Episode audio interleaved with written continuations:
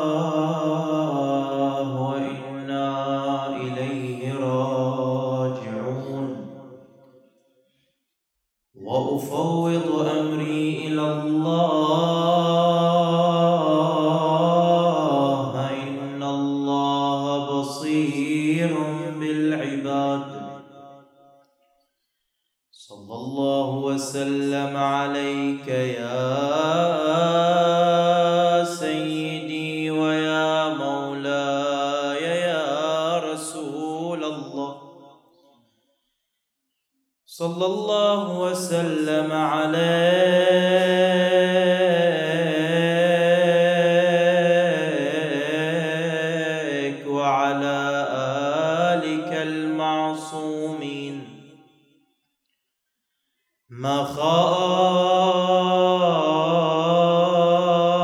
من تمسك بكم. أمن والله من لجا والتجا إليكم. فيا ليتنا كنا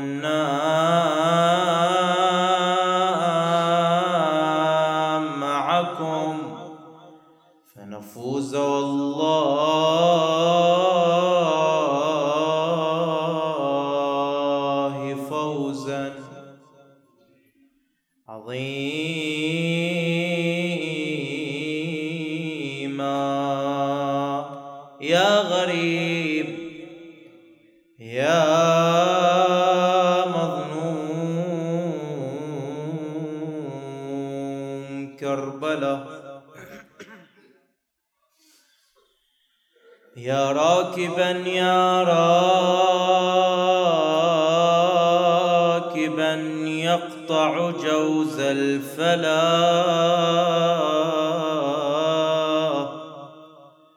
على أمون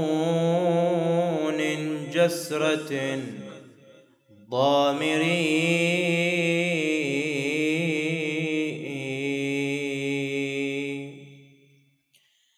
عرج على طيبة وانزل بها. وقف مقام الضارع الصاغري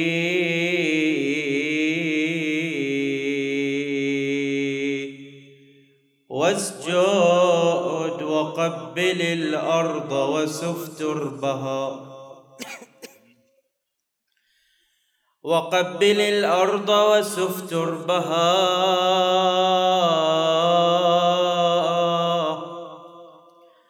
واسجد على ذاك الثرى الطاهري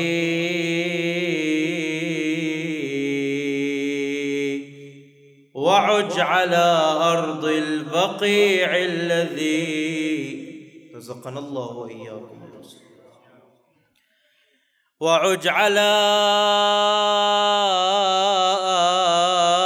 أرض البقيع الذي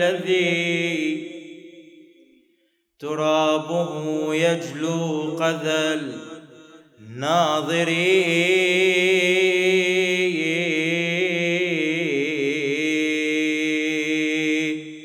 واذر دموع العين فيها دما على ضريح السيد الباقري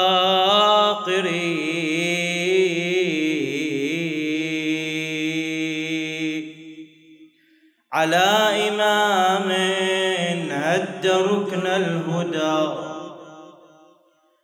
مصابه بالقاصم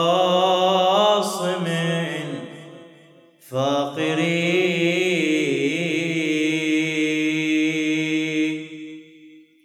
كم واحد من أولادك يا زهرة غابت أنوارا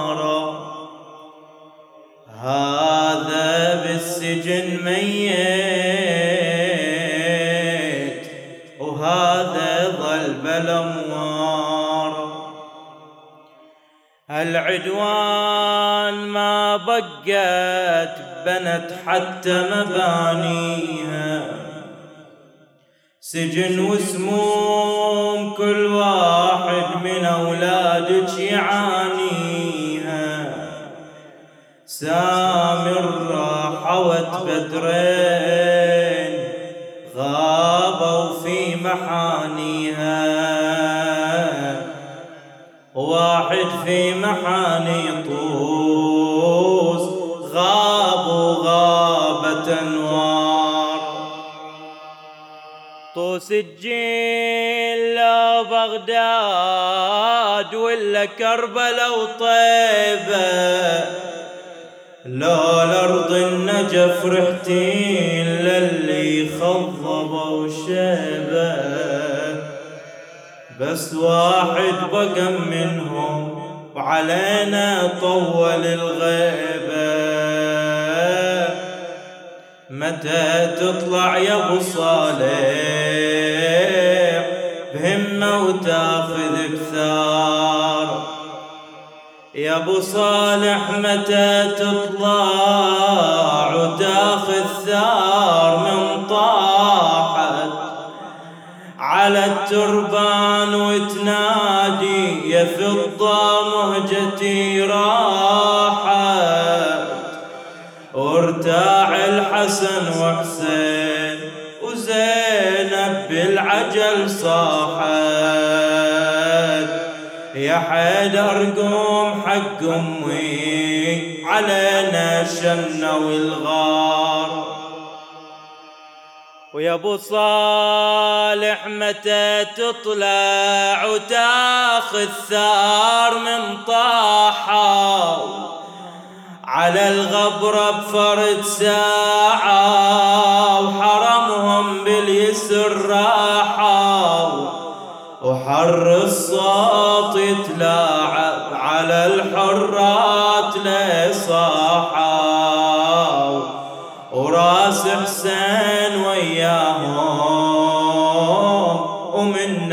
تسطع أنوار. ولكن الأمر لله لا حول ولا قوة إلا بالله عليه توكلت وإليه أنيب.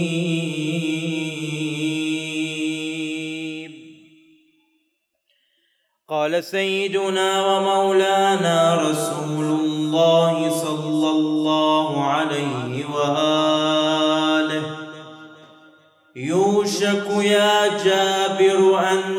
ان تبقى حتى تلقى ولدا لي من الحسين بن علي.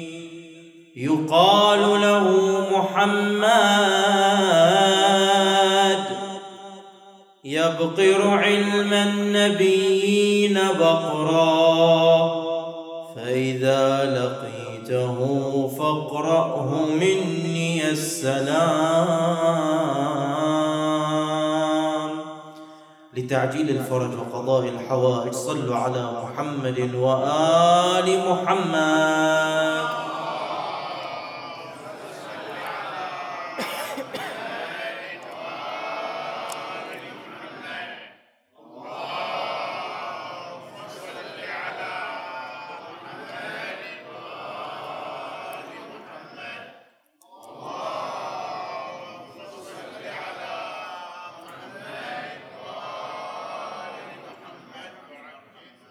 من أشهر الألقاب التي تميز بها مولانا وسيدنا الإمام الباقر صلوات الله وسلامه عليه هو لقب الباقر. وقد انتزع هذا اللقب الشريف من كلام رسول الله صلى الله عليه وآله لجابر بن عبد الله الأنصاري.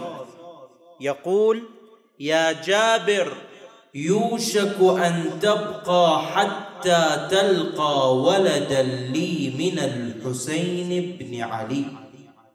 يقال له محمد. يبقر علم النبيين بقرا فإذا لقيته فاقرأه مني السلام. من هنا فإن لقب الإمام الباقر عليه السلام قد انتزع من كلام رسول الله صلى الله عليه وآله. ولكن ما معنى الباقر؟ ما هو المقصود بالباقر؟ رسول الله صلى الله عليه وآله عندما يقول يبقر علم النبيين بقرا ما الذي عناه رسول الله بهذه الكلمة؟ ما هو المقصود بالباقر؟ هنالك رايان الرأي الأول أن المقصود بالباقر وأن المقصود ببقر العلم هو التوسع في العلم. عندما يقال فلان بقر العلم يعني شنو بقر العلم؟ يعني توسع في علمه. فلان بقر المال يعني شنو؟ يعني توسع في ماله وتكامل. ولذلك ابن منظور في لسان العرب يقول وسمي الإمام محمد بن علي بالباقر لأنه تبقر في علمه وتوسع. أمام هذا الرأي نتساءل هل هذا المعنى صحيح؟ وهل أن هذا المعنى ينطبق على إمامنا وسيدنا الباقر صلوات الله وسلامه عليه أم لا؟ نحن نقول لا. نحن لا نسلم بهذا المعنى في حق إمامنا الباقر عليه السلام. ليش؟ لأن الذي يتوسع في علمه هو الذي يعيش جهة نقص في علمه. يعيش جهة نقص في علمه فيتكامل ويغطي هذا النقص من خلال تكامله وسعيه ومن خلال توسعه في العلم. وهذا المعنى لا يمكن أن نقبله على الإمام الباقر صلوات الله وسلامه عليه. وهو الذي يقول لا يكون عالم جاهلا ابدا. عالما بشيء وجاهلا بشيء يقول هذا لا يمكن.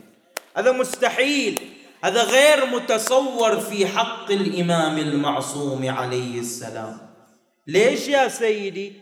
قال فإن الله أجل وأعظم وأكرم من أن يفترض طاعة عبد من أن يفترض طاعة عبد على عباده ثم يحجب عنه علم سمائه وأرضه.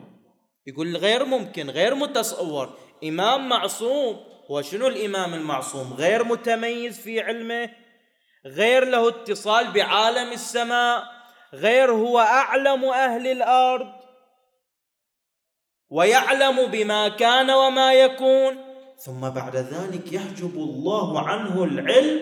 يقول هذا غير متمكن. غير متوقع غير متصور في حق الإمام الباقر صلوات الله وسلامه عليه. زين الآن يمكن واحد يتساءل. تقول بأن الإمام الباقر غير متصور في حقه أنه يتكامل ويتوسع في علمه. زين. شو نسوي مع الروايات اللي عندنا؟ والروايات المتضافرة اللي تقول بأن الأئمة لولا أنهم يزدادون لنفد ما عندهم. الإمام الصادق عليه السلام في الرواية عنه يقول يا ذريح لولا أنا نزداد لأنفدنا.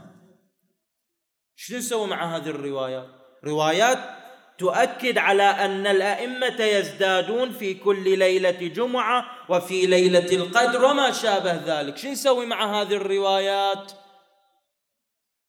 نقول الإمام الباقر عليه السلام في رواية شرح هذا المقصود من هذه الروايات شنو يقول الإمام الباقر؟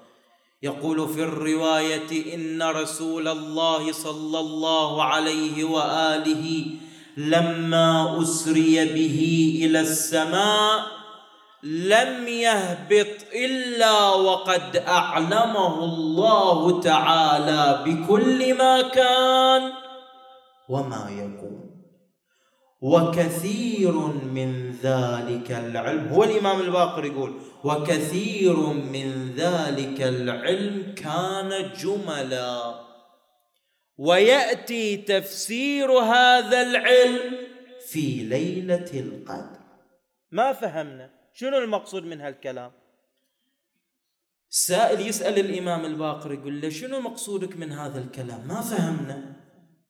قال إن الله تعالى في ليلة القدر مو ينزل على الإمام علم جديد لا هو يعلم.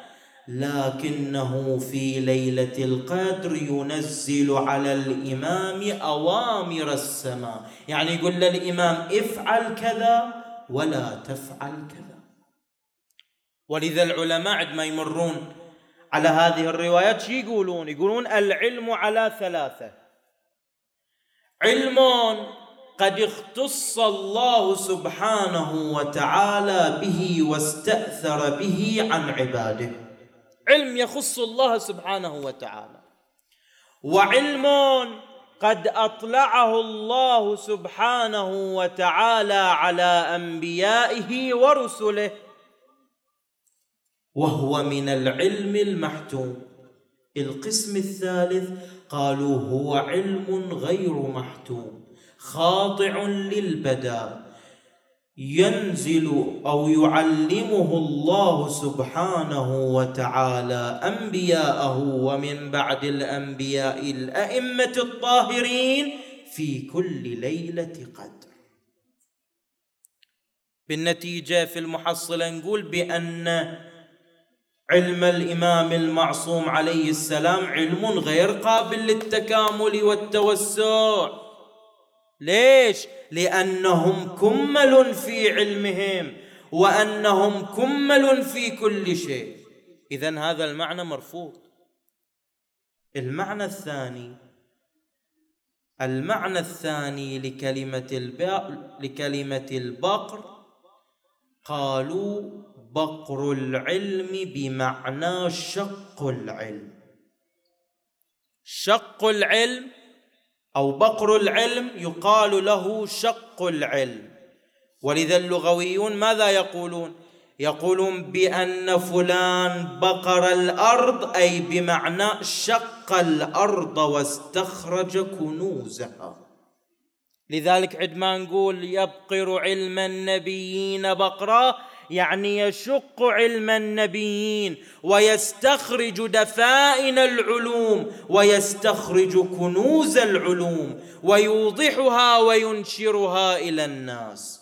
باقر العلم نقصد بباقر العلم أنه ماذا؟ أنه قد شق العلم شقا. فاستخرج كنوزه واستخرج دفائنه وتسلط على العلوم فكان باقرا بحق. ولذا يقول الشيخ المفيد كلمة عجيبة إلى الشيخ المفيد. يقول لم يظهر من ولد الحسن والحسين عليه السلام أحد قد اظهر السنة وعلم القرآن والآداب ومختلف العلوم كما أظهرها الإمام الباقر عليه السلام. الإمام أظهر العلوم كشف العلوم شق العلوم. ولذلك الرواة يقولون بأن جابر بن يزيد الجعفي وهو ممن روى عن الإمام الباقر قد روى قرابة السبعين ألف رواية. هذا فقط راوي واحد من رواة الإمام في مختلف العلوم وفي مختلف الأبحاث. وروى مسلم وروى محمد بن مسلم وهو راو آخر ثلاثين ألف رواية عن الإمام الباقر عليه السلام. ويقول الشيخ أبو زهرة وهذا من علماء الأزهر. عنده كتاب اسمه الإمام الصادق عليه السلام. يقول يتحدث عن الإمام الباقر عليه السلام يقول وكان العلماء إذا قصدوا إلى أرض المدينة لا بد لهم أن يعرجوا إلى محمد بن علي الباقر. ويقول عبد الله بن عطاء المكي يقول لم أجد العلماء أو ما رأيت العلماء قد وقفوا موقف الصغير بين يدي المعلم كما وقف علماء المدينة بين يدي أبي جعفر الباقر عليه السلام. يظهرون التواضع بين يديه. مؤسس مدرسة أهل البيت. صلوات الله وسلامه عليهم. ولذلك هشام بن عبد الملك ما راق له هذا الصنيع. يشوف هذا الالتفاف وهذا الاهتمام من العلماء للإمام الباقر عليه السلام. ما عجب الوضع. فاستعمل أول إجراء ان جلب الإمام وأخرجه من مدينة النبي إلى أرض الشام. وتعرف الشام بعد مقتل الحسين عليه السلام شلون كانت؟ وأهواؤهم كانت تميل إلى من كانت؟ أهواؤهم أموية بلا ادنى شك. لذلك الإمام كان يعيش الغربة في أرض الشام. يعيش الغربة بأبي هو وأمه. أقول ومع ذلك وبالرغم من الحصار إلا أن الإمام الباقر عليه السلام كان لا يتوانى لحظة واحدة أن يظهر علوم آل محمد.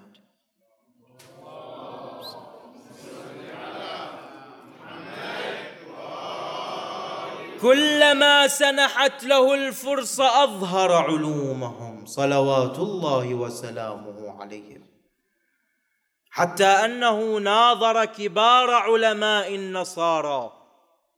في الشام كانوا النصارى يعتقدون أنهم الوحيدون الذين يمتلكون العلوم.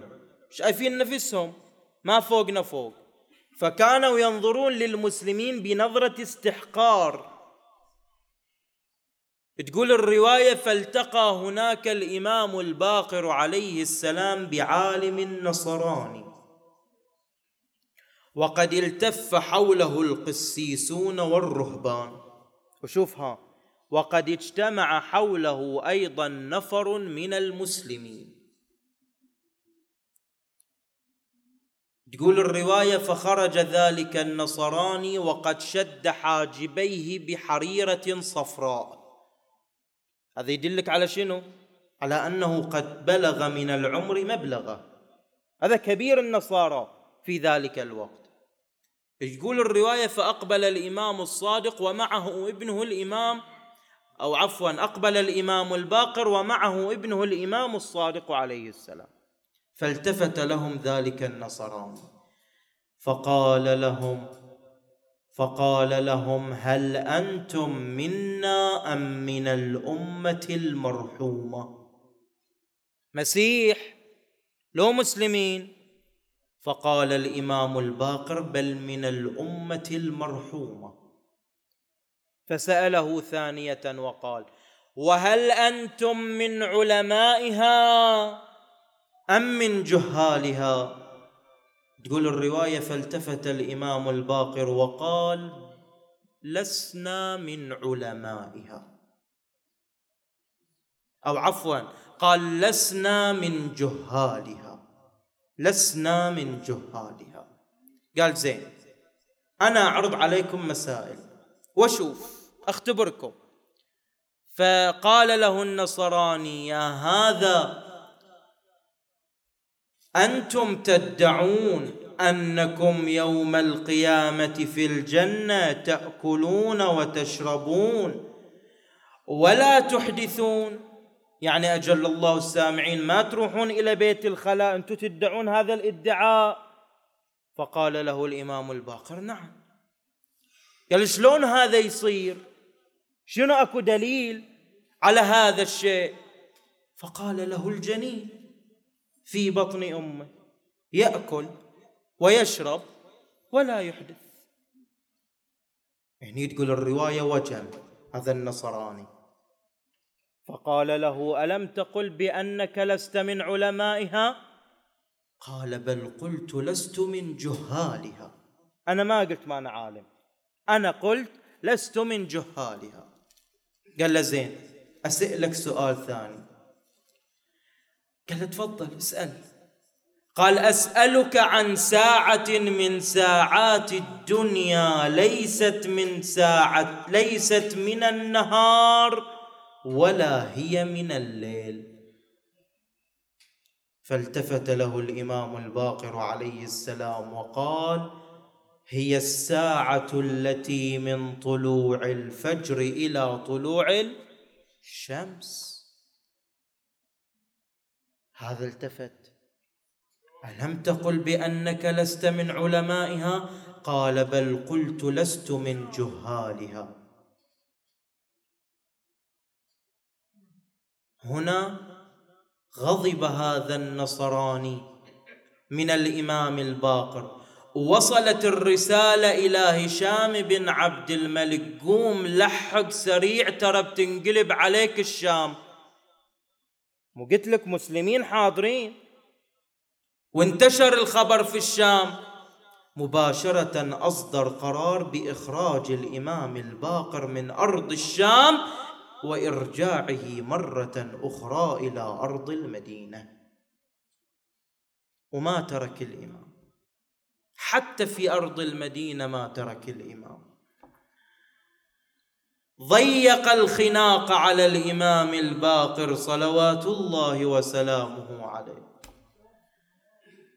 تقول الرواية حتى دس له سما نقيعا.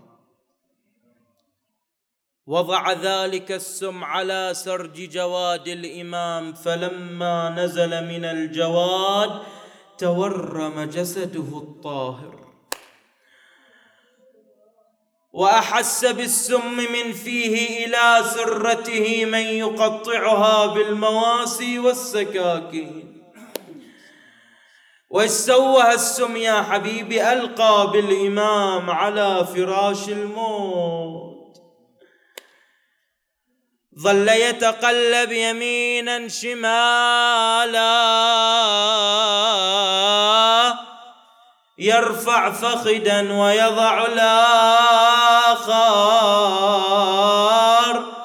وهو يتأوه من حرارة السموم ينادي آه, آه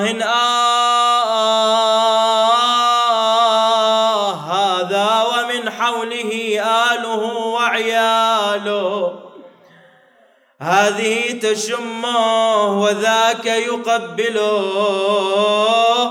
وكل ينادي وإماما والكل ينادي وسيدا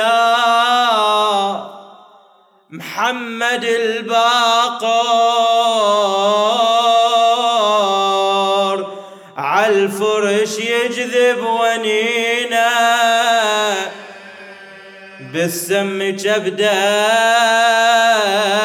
مقطع ومصفر لونه يا الجعفرية لو نظرت شلون حاله عالفرش يتقلب ومن حاله عياله هذا عن يمينه وهذا عن. وهذه تشمه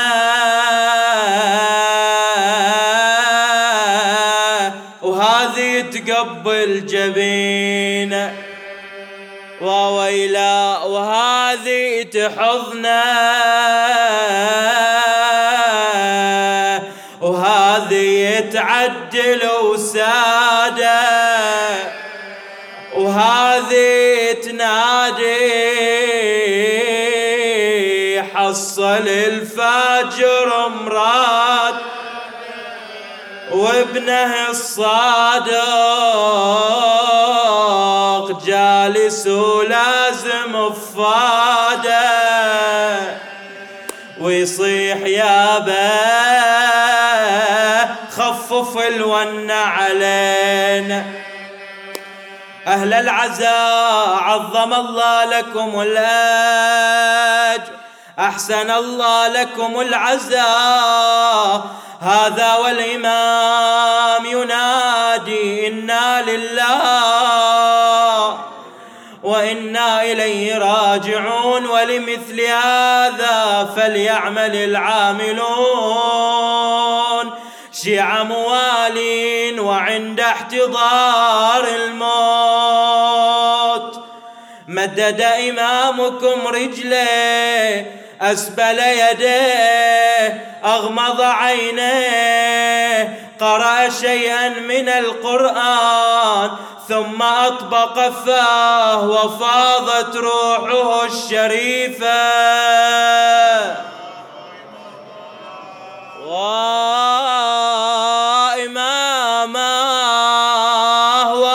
والسيدة وغماض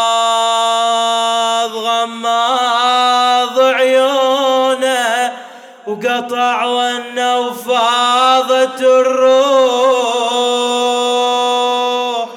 وارتفع من بيته ضجيج الحرم والنور ما جت سماوات العلا والقلم واللوح. وسط القبر نصبت له الزهراء عزية. تنادي تنادي تنادي يا أولادي ما بقت منهم شريدة. ما بالضام وبالعطش حزة وريدة. وهذا معذب بالسجن يرفل بقيده. وما بين هايم خوف من حتف المنية. وشالوا الجنازة للبقيع شبول واسباع. ومروا بتابوته